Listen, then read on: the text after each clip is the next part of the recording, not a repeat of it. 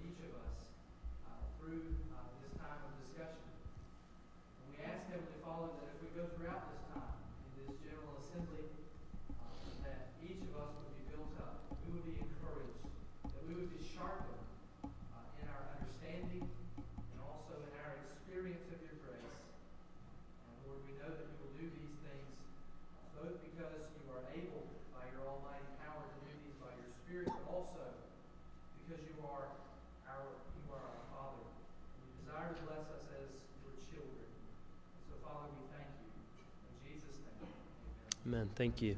So, also, work brothers, if you have any um, question that you would like to have uh, discussed uh, as it pertains to the uh, sermons we've heard and um, the doctrine of redemption uh, in general, uh, those can be raised. And if you don't mind, I will uh, begin with a question for us to maybe consider um, related to Chris Sheffield's message from last night.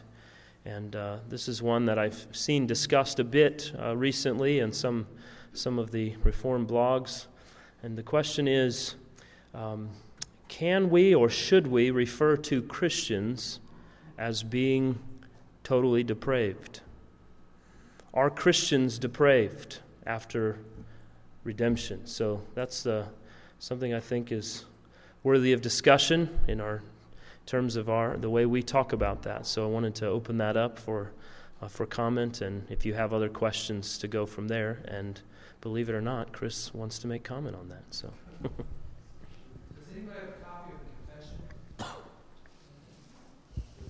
Thank you. I'm not really going to comment. I was just going to read this as we begin because that was a question that I had in preparing it.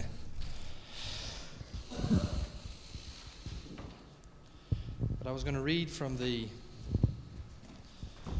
sixth, cha- sixth chapter of the confession. No, yes. In the fifth paragraph, the last paragraph of the sixth chapter of the Baptist Confession of Faith, the confession states this corruption, speaking of original sin and depravity, during this life doth remain in those that are regenerated. And although it be through Christ pardoned and mortified, yet both itself and the first motions thereof are truly and properly sin. Now, you could parse that perhaps and, and, and, understand that in different ways, but at least for me anyway, my understanding of what was being said there was that uh, original corruption, sin, and depravity does, in a sense, even though pardoned by Christ, forgiven, that, that, that does remain in us. Now, to what extent and how, I, that might, that's, that's a good area for discussion, but I did want to share that at the opening of it. So.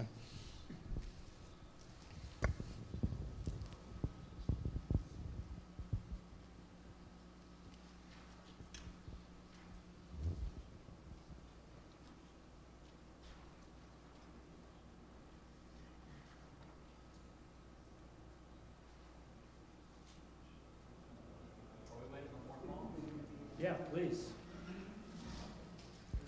You can, Brian, this microphone here as well.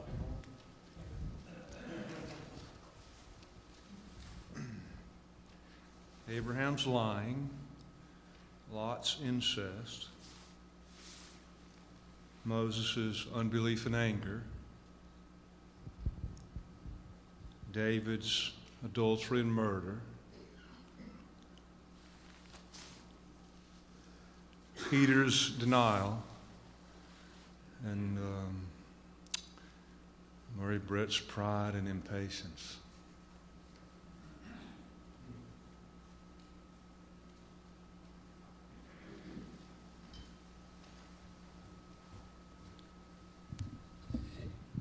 I would think when we think about the doctrine of uh, total depravity, when we look at it synonymously with total inability, we're certainly talking about the corruption of man's faculties.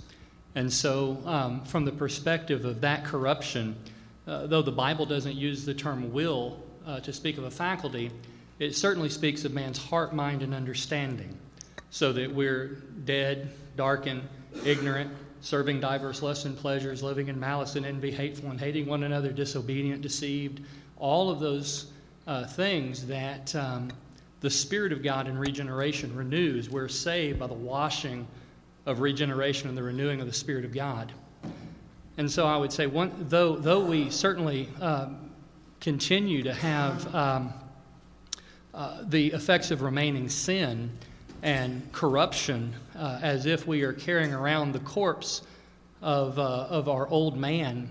To say that we're totally depraved um, would seem at least to indicate that we're saying that we're totally uh, unable in our faculties, but regeneration's renewed our faculties. It's made us alive unto God. So, in that sense, I, I wouldn't say that man was totally uh, depraved after he's been regenerated if we understand it as total inability. Um, I don't know, you, you, men can help me or correct me here, but the paragraph that you read, it says, This corruption of nature during this life doth remain in those. Makes me think about Paul's words of that give us an identity with remaining flesh there's a difference between being totally depraved and battling that which is remaining. So the regenerate has been changed and made new in Christ, yet he battles that which is remaining in the flesh. I, I don't know if that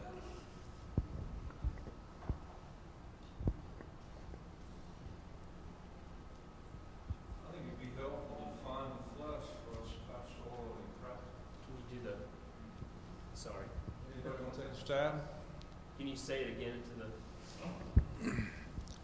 the. Term the flesh is something we kick around a lot, and I think it would be helpful to define it pastorally and practically. Anybody else want to take a stab?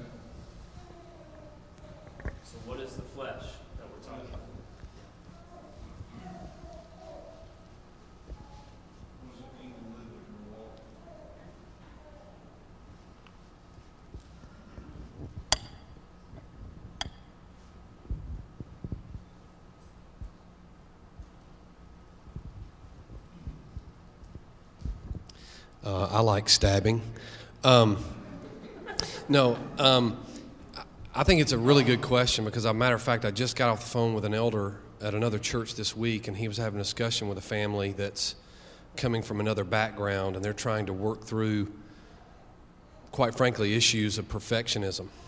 And they've been debating in their home this issue of what is the flesh. And he and I were having this discussion, and it's a really hard question, and I wondered sometimes if people get mixed up with the idea that flesh is something just physical. And when I see Paul's language of lust of the flesh, lust of the eyes, the idea of what is remaining in us is the remaining uh, bits of that corruption of our nature which were given or uh, imputed to us by the first Adam. And it's not just a physical sense, but it's something that is still corrupt in us, but it is not as though we are left in that corruption in its holistic sense.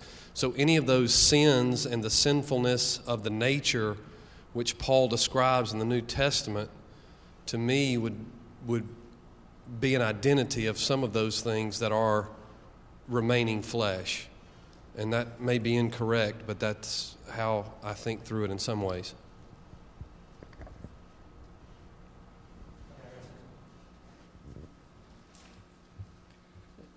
Yeah, I think, um, too, along the lines of uh, what is the flesh, is even asking the question whether or not the believer has two natures.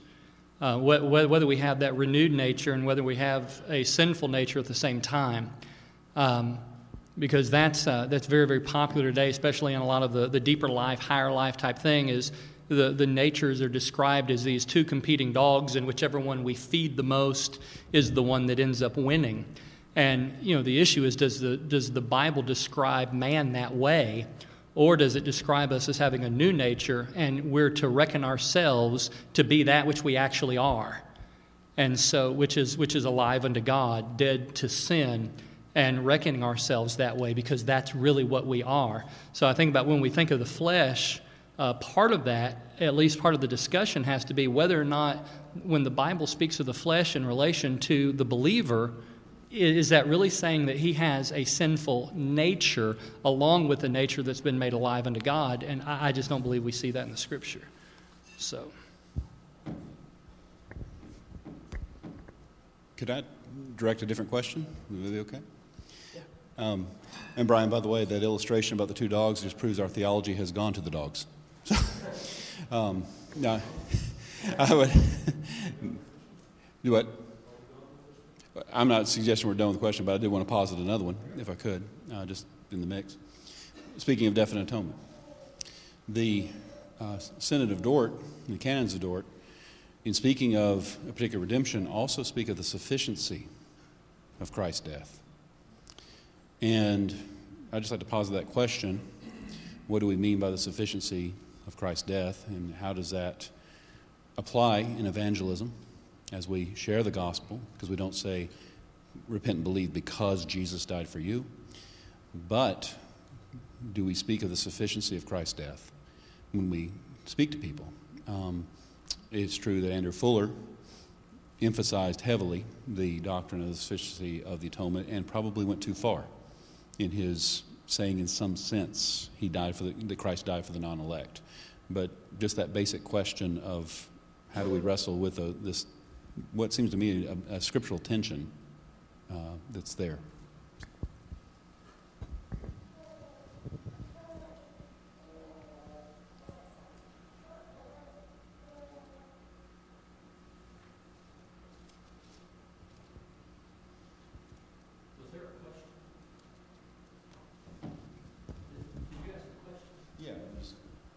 Just um, define the doctrine of the sufficiency of Christ's death.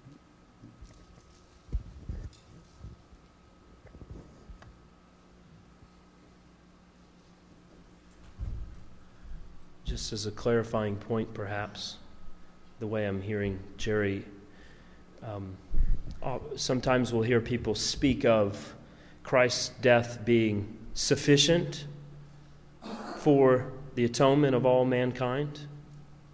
Uh, but not applied to all mankind? Is that?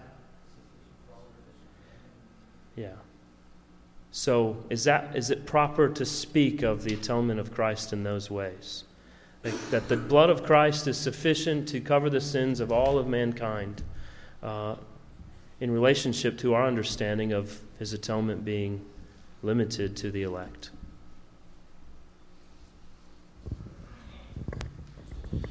I, I would agree with that, that phrasing.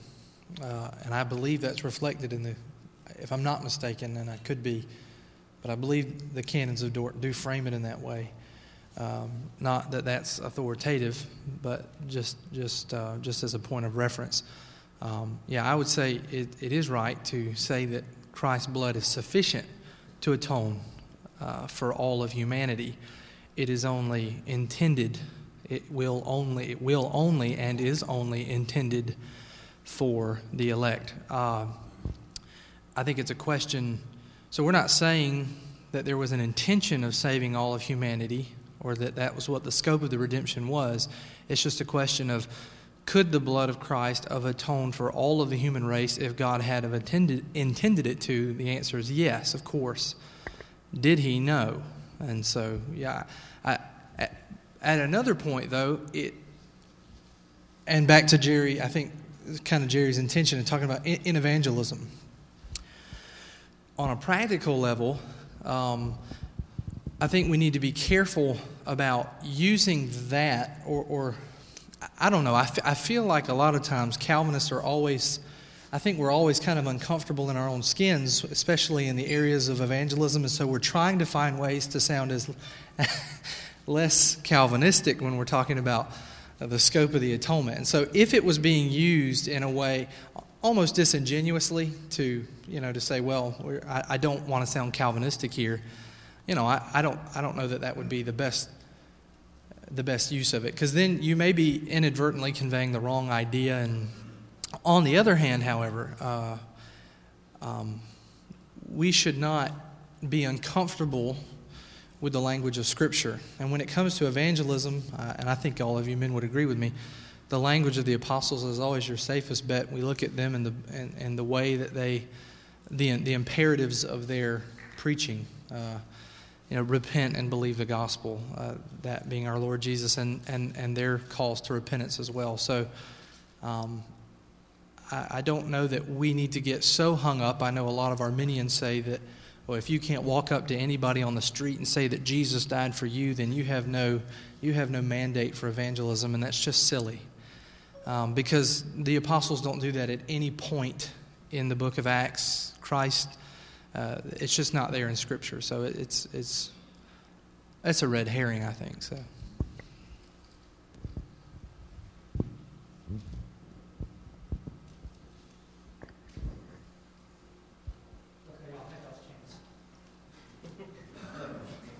I waited.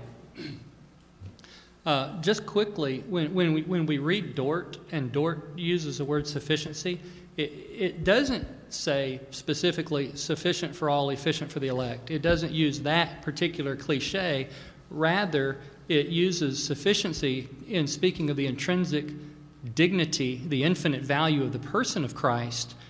Um, but, but I think we, we, we read a little bit too much into Dort if we interpret it from the moderate Calvinist uh, perspective of, um, of sufficiency in, in the actual atonement, uh, rather than looking at the, the dignity and the infinite nature of Christ. That, to use Spurgeon's word, if God intended, he could have saved 10,000 thousand worlds.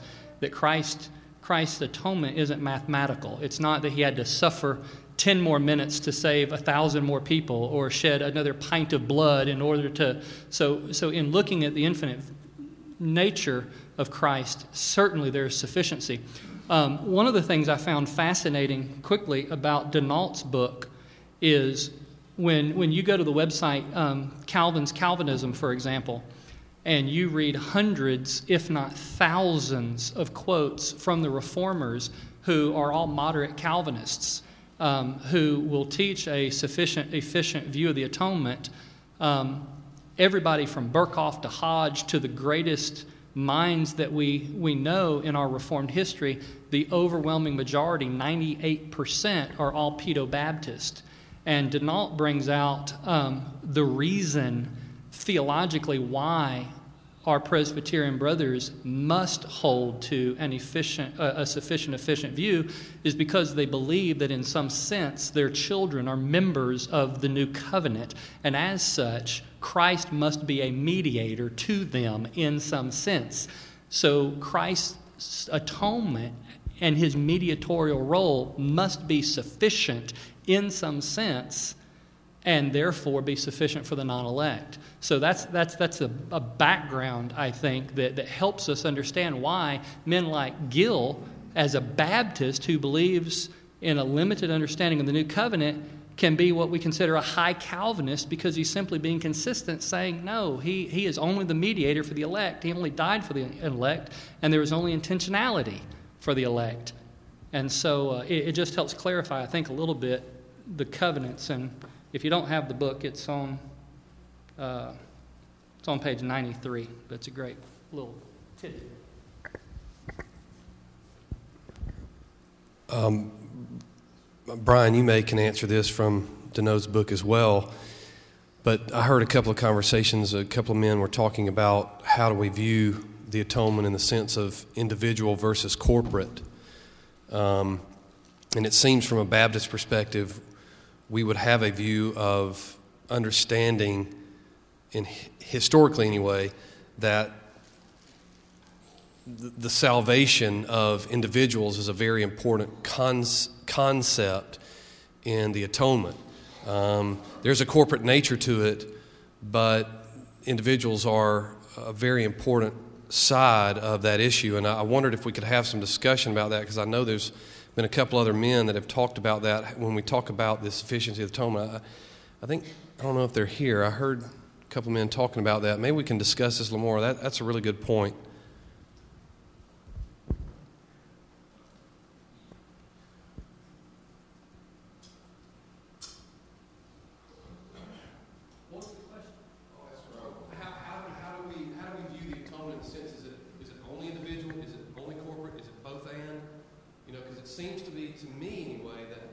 some of our Presbyterian brothers take more of a corporate view and include their families in that than to say, to really look at the individualistic side. But you've got a little more background on that than I do, so that's why I'm kind of asking that to you in a way.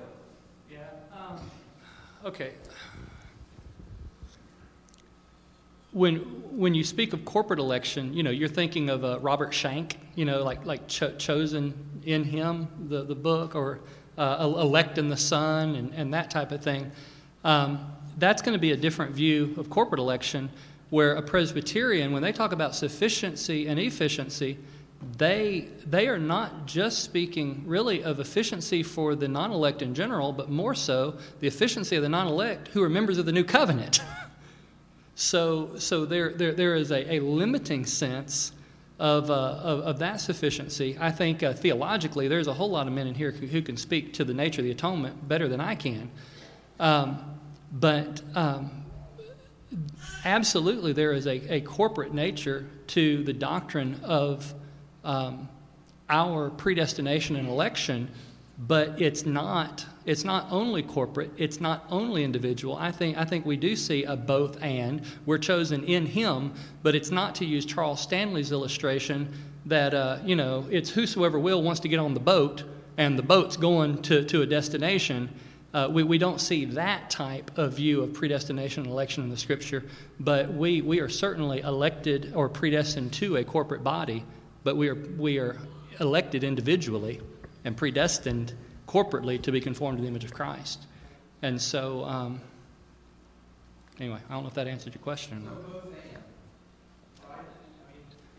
Yeah, Peter O'Brien says both and. there is, well, there's, I mean, uh, if I understand what you're saying, and, and, and I would agree with it, there's, yes, uh, yes, he died for the church. And who is the church? There, there is no corporate comprehension of election apart from the individuals that make up that corporate body. Um, yeah. I guess, too, I wanted to hear from the Presbyterian perspective, since you've had, you, just quoted Denault there. No, no, but you've got, you've got a background that I don't have. I grew up Southern Baptist. I didn't have to be convinced to be a Baptist. I had to be convinced not to be a pedo Baptist when I came to Doctrines of Grace. So I'm interested in some context of understanding See, when we do the Lord's Supper, we, I say to the people, we take the bread as individuals, as Christ died for individuals. We take the cup and we hold it all together as Christ died for the church. Now, I know not everybody would agree with the symbolism or those type of things, but what I'm saying is, in the atonement to our people, there's an individual nature to the decree of election, predestination, but there's also a corporate nature, of the church, the Israel of God. Uh, and so in that aspect, you were speaking about Denault's book, how can we see the reality that the view you're talking about from DeNo is something that we as Baptists ought to take to heart?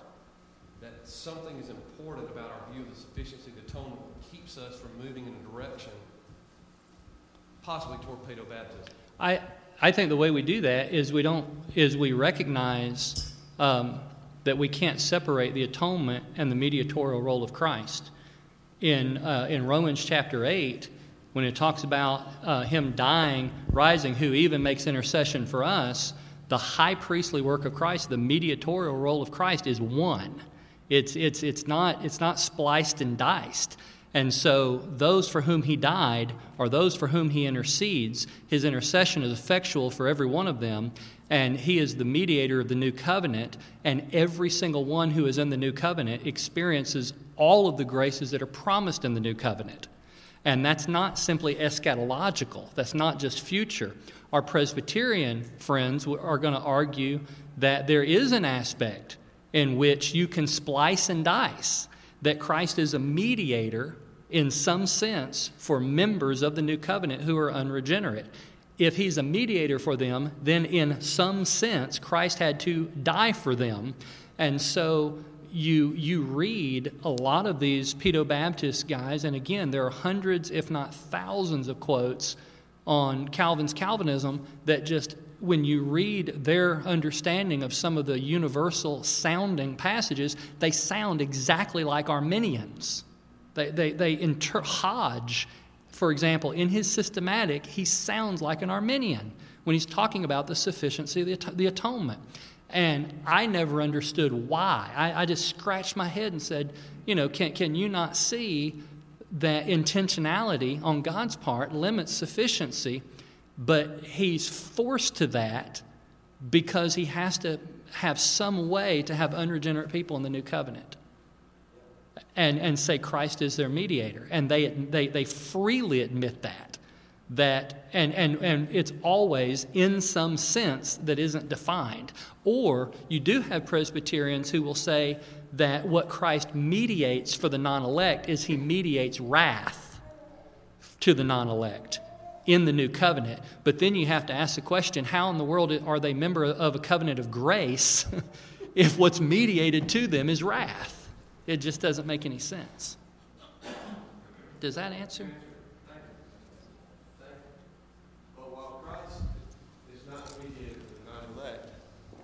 There are universal benefits from his mediation. That is the moment that Adam fell, he stood between God and all mankind, spared them from their wrath, from God's wrath, and He secured for all mankind, all mankind, uh, both their life, reign for the just and the unjust, because He's the head over all things for the church. So He mediates only to the elect, but there are universal benefits from that mediation. You know, the, atonement.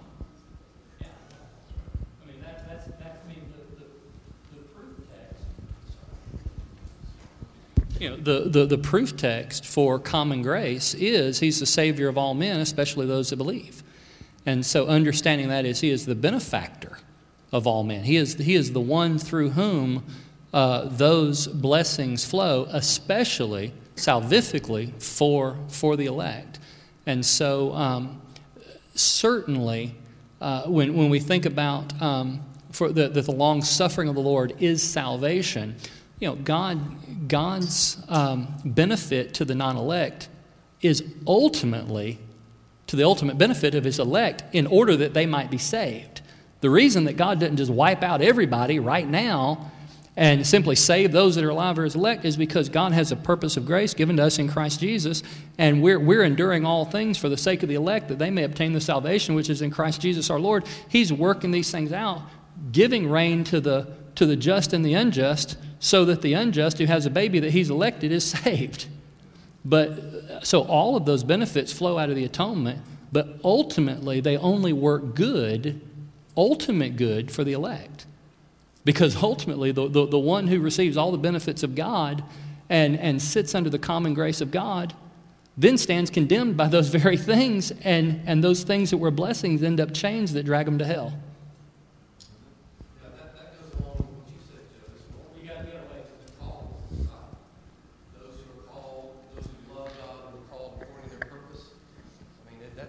specific in the nature of the atonement. Those who love God, who are called.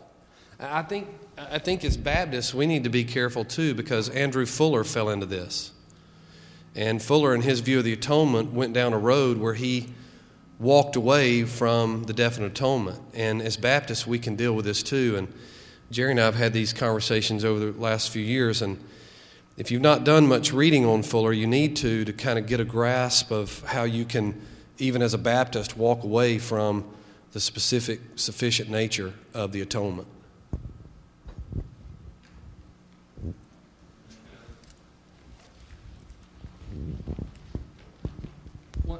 One of the things Chris mentioned a moment ago was um, the, the moderate Calvinist argument, though, for sufficient for all, efficient for the elect. And in that sense, is that apart from that, we have no grounds for uh, the free offer of the gospel. And so, I mean, that's, that's their theological argument is that in, unless Christ's death was in some way sufficient for all men, then, then, we, then we don't have any grounding for evangelism. We don't have any grounding for the free offer. And, uh, and yeah, I, I, just think that's, I think that's one of the, the signposts that we need to be real careful of, of biting that, that argument. It, it's, it's, not, it's not a valid argument when it comes to, to the free offer of the gospel. Um, the sufficiency of atonement um, is not the basis of me calling all men to repent and believe and the sufficiency of Christ, or even the infinite nature of Christ to be able to save all men, is not the grounding for me to be able to, to command all men everywhere to repent. So.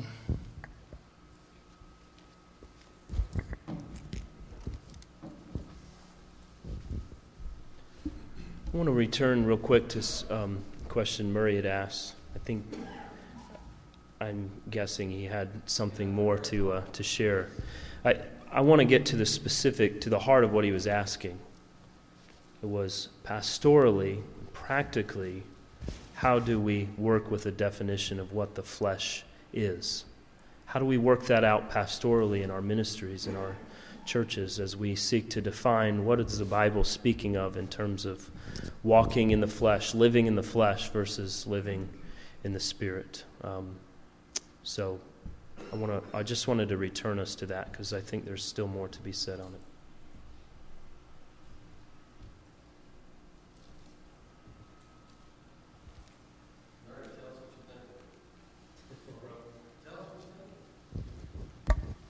In Galatians chapter 2, when Peter wavered from Christ, he walked in the flesh.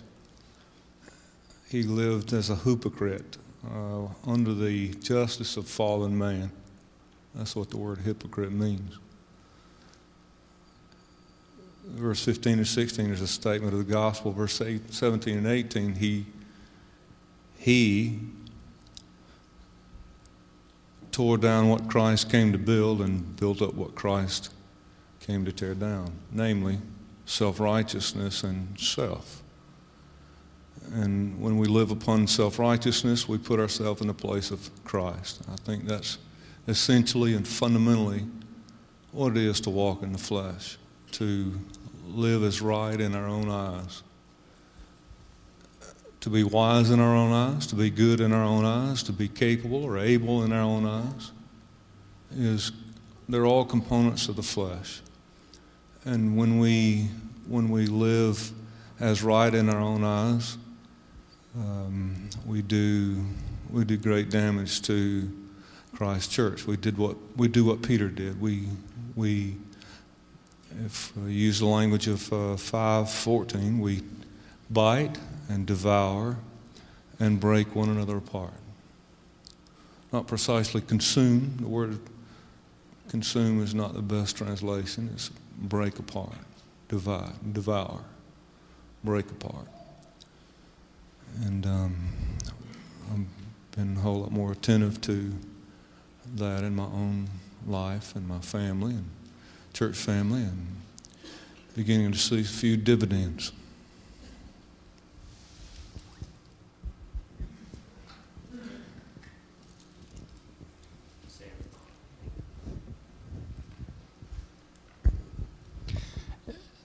Our confession of faith in chapter 13 of sanctification Um, it speaks to both um, the issues of uh, nature, uh, I think helping to define flesh, etc.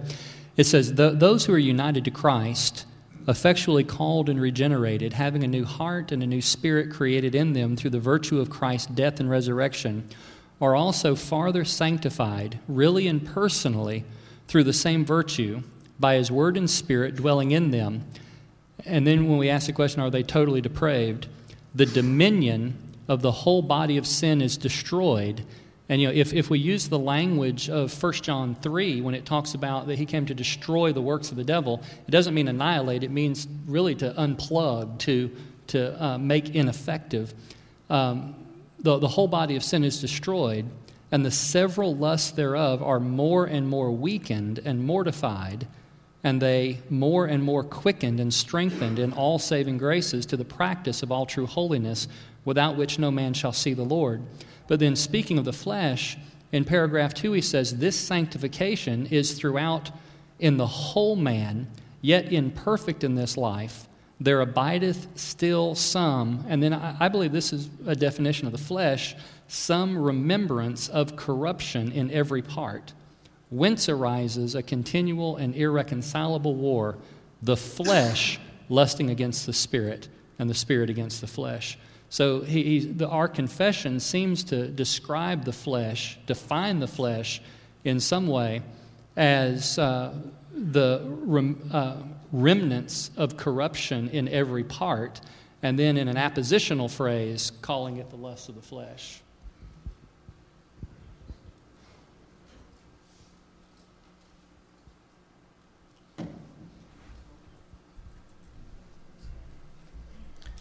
We have about five minutes. Any other comments or questions related to any of this or any, anything additional you'd like to add?